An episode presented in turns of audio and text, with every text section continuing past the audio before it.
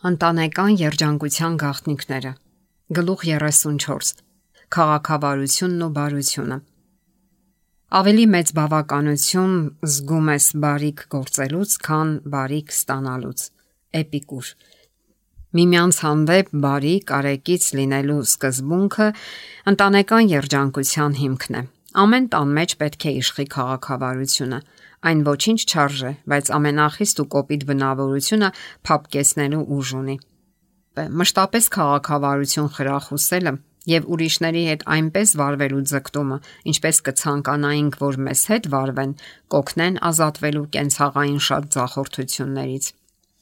Եթե ուզում ենք մեր երեխաներին տեսնել բարի ու քաղաքավարի, մենք ինքներս պետք է օրինակ ցույց տանք։ Քաղաքավարություն եւ բարյացակամություն պետք է դրսևորենք միմյանց հանդեպ, նույնիսկ աննշան հարցերում։ Կոպիտ խոսքը չպետք է խրախուսվի, տանը սուր խոսքեր չպետք է հնչեն։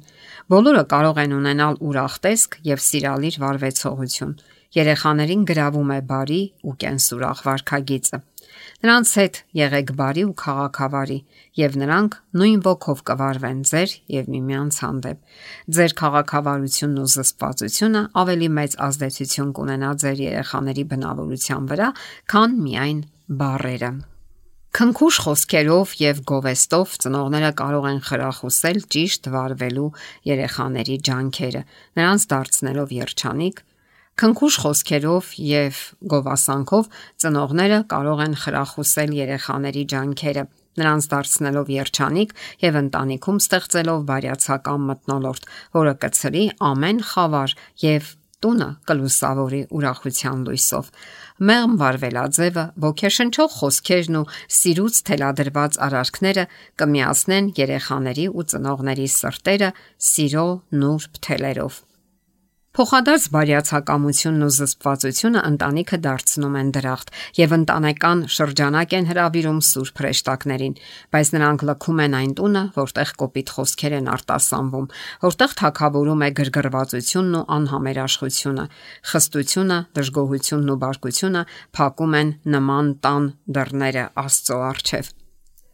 Առօրյա կյանքում դրսևորած քաղաքավարությունը եւ ընտանիքի անդամների միմյանց կապվածությունը չպետք է պայմանավորված լինեն արտաքին հանգամանքներով։ Ձայնի հաճելի տոնը, մեղմ վարվելաձևը եւ անկեղծ համակրանքը, որոնք իրենց արտահայտությունն են գտնում ամեն արարքի մեջ, զուգակցված աշխատասիրությամբ, կոկիկությամբ եւ խնայողությամբ, հյուղակն անգամ կդարձնեն դղյակ անհրաժեշտ է խուսափել անծանոթ մարդկանց հյուրերի նկատմամբ ցուցադրական քաղաքավարությունից եւ մեր ընտանիքներում ավելի անկեղծ սիրով եւ լավ տրամադրվածությամբ վերաբերվել մեզ համար թանկ մարդկանց։ Իսկական քաղաքավարության էությունը ուրիշներին հարգելն է։ Եթե բարեկրթությունը երիտասարդներին չի դարձնում հարգալից ծնողների նկատմամբ, չի սովորեցնում գնահատել մյուսների առավելությունները,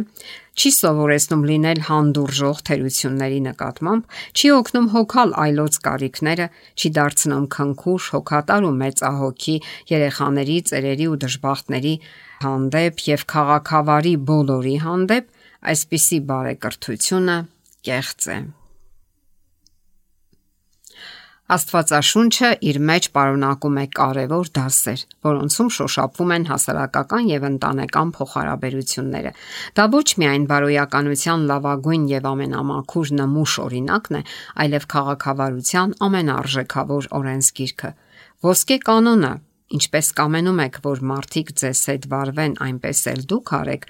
ինչպես նաև առաքելական պատվիրանը, խոնարհությամբ թող մեկը մյուսին իր անձից ավելի լավը համարի, պետք է դառնան ընտանիքի օրենքը։ Ոսկե կանոնը կատարյալ քաղաքավարության սկզբունքն է, որն իր ողջ խորությամբ մարմնավորված է Հիսուսի կյանքում եւ բնավորության մեջ։ Քրիստոսը քաղաքավարի էր անգամ իրեն հալածողների հանդեպ։ Աշխարի ողջ բարությունն ու սերը, նույնիսկ նրանց մեջ, ովքեր չեն ճանաչում նրա անունը, բխում է նրանից։ Բարվեցողության կանոնների ամենալավ դասագիրքը, որ երբևէ գրվել է, Փրկչի կողմից տրված եւ Սուրբ Հոգով Պողոս Առաքյալին ներշնչված խրատական խոսքերն են, որ պետք է մշտապես գրված լինեն բոլոր մարդկանց, երիտասարդների ու ծերերի հիշողության մեջ։ Ինչպես որ ես ձեզ սիրեցի, դուք էլ իրար սիրեք։ Սերը երկայնամիտ է, քաղցր է, սերը չի նախանձում, սերը չի գոռոզանում, չի հպարտանում, չի լրփանում, իրենը չի որոնում, չի գրգռվում, չարը չի մտածում, անիրավության վրա չի ուրախանում, բայց ուրախանում է ճշմարտության հետ։ Ամեն բանի դիմանում է, ամեն բանի հավատում է, ամեն բանի համար հույս ունի։ Սերը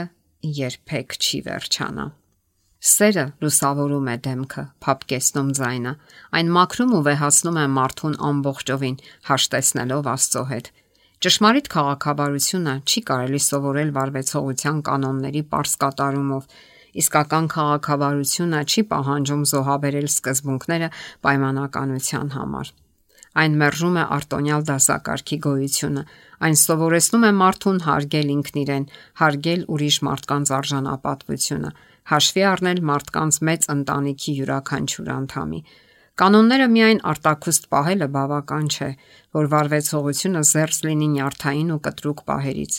Մենք պետք է դադարենք ուշադրություն դարձնել մեր եսին որպես գլխավոր նպատակ։ Սրտում պետք է ապրի սերը։ Ավետարանը խրախուսում է ոչ թե ձևական քաղաքավարություն, այլ այն, որը ծնվում է սրտի իսկական բարությունից։ Ինչին մարդիկ ձգտում են եւ ինչը գնահատում են, այնքան կարեւոր չէ Աստծո համար, որքան մաքուր սիրտը, երախտապարտ հոգին եւ հոգեկան անդորը։ Աստծո ծրագիրն այն է, որ տարբեր բնավորությունների տեր մարդիկ միավորվեն, ըստ որում ընտանիքի յուրաքանչյուր անդամ սրբորեն պետք է վերաբերվի մյուսների կարծիքին եւ հարգի նրանց իրավունքները։ Այդպիսի վարքագիծը կնպաստի փոխադարձ պարտավորվածության ձևավորմանը եւ ինքնահսկմանը, կրկոտ կարծիքները կմեղմանան, բնավորության կոպիտ գծերը կհարթվեն, ձեռք կբերվի համերաշխություն, իսկ տարբեր բնավորությունների զուգակցումը կդառնա ընտանիքի առավելությունը։ Թույլ մի տվեք, որ դժվարություններն ու առօրյա հոգսերը մթագնեն ձեր կյանքը։ Միշտ կգտնվի ինչ որ բան, որ կբարկացնի ու կգրգռի ձեզ։ Մեր կյանքն այնպիսին է, ինչպիսին մենք ենք այն դարձնում, եւ մենք ձեռք ենք բերում այն, ինչին ձգտում ենք։ Եթե մենք կյանքի մեջ տեսնում ենք միայն տխրություն եւ տագնապներ, եթե հակված ենք ճափազանցնելու աննշան դժվարությունները, ապա մենք կբախվենք բազմաթիվ խնդիրների, որոնց մասին անverջ կմտածենք ու կխոսենք։ Չարժե տրվել վշտալի ու տհաճ մտքերին։ Հուզական ընկճվածությունը մեծ վնաս է բերում առողջությանը Վիշտն ու վախը չեն օգնի ուղղել ճարիքը, բայց եթե մենք ավելի շատ ուշադրություն ենք դարձնում կյանքի լուսավոր կողմին, ապա ամբողջովին ձեռք ենք բերում այն, ինչը մեզ ուրախ ու երջանիկ է դարձնում։ Ուրախ սիրտը օգտակար է ինչպես տեղ, բայց կոտրած սիրտը ոսկորները կչորացնի։ Կարդում ենք առակների գրքում։ Յուրաքանչյուրին կարող է զախորթություն հանդիպել։ Դա մարդկային ճակատագրի անխուսափելի մասն է Թող որ համբերությունը, երախտագիտության հոգին եւ սերը վառ լուսավորեն սիրտը, թեև օրը կարող է լինել բոլորովին անպամած։ Եթե մենք ճպտում ենք, այդ ճպիտը մեզ է վերադառնում։ Եթե մենք մարդկանց հաճելի բարի խոսքեր ենք ասում, նույնն էլ մեզ կասեն։ Երբեմն մարդիկ կարծում են, որ կենսուրախությունը համատեղելի չէ քրիստոնեական բնավորության արժանապատվության հետ, բայց դա սխալ է։ Երկինքը լի է ուրախությամբ։ Եթե մեր հոգին լցվում է երկնքի ուրախությամբ եւ արտահայտվում մեր խոսքերում ու վարքագծում, մեր երկնային հորը դա ավելի հաճելի է, քան մեզ մռայլ ու տրտում տեսնելը։ Ժպտացեք ծնողներ, ժպտացեք ուսուցիչներ։ Եթե ձեր սիրտը տխուր է, ջանացեք ցույց չտալ Սիրող երախտապարտ սրտից բխող լույսը թող շողա ձեր դեմքին։ Ազատվեք խիստ գործունյա տեսքից։ Թափանցեք երեխաների կարիքների մեջ եւ ձեռք բերեք նրանց սերը։ Դուք պետք է ջանաք, որ նրանք լավ տրամադրվեն, եթե ուզում եք նրանց սրտերում տպավորել ճշմարտությունը։ Եղեք ուրախ եւ երբեք կոպիտ ու գրեհիկ մի եղեք։ Եթե ինչ որ բան ձեզ հունից հանում է, գրգռվելու կամ նյարդայնանալու կարիք չկա։ Եթե ծնողներն ուզում են իրենց երեխաների մեջ դասյարակել գեղեցիկ վարվելաձև, նրանց հետ երբեք կոպիտ չպետք է խոսեն։ Վարժվեք պահպանել դեմքի հաճելի արտահայտությունը եւ ջանացեք, որ ձեր ձայնը լինի հնարավորինս ավելի բարեհունչ։ Աստծո հրեշտակները միշտ լինում են ձեր երեխաների կողքին, եւ ձեր սուր, բարձր, գրգռված ձայնը անախորժ է նրանց լսողության համար։ Իրերին նայեք ուրախ լույսի ներքո, ջանացեք ցրել հոգին պատածխավարը։ Լավ տրամադրվեք մարդկանց հանդեպ, թող կենսուրախությամբ, բարությամբ եւ սիրով լցվի ձեր տունը։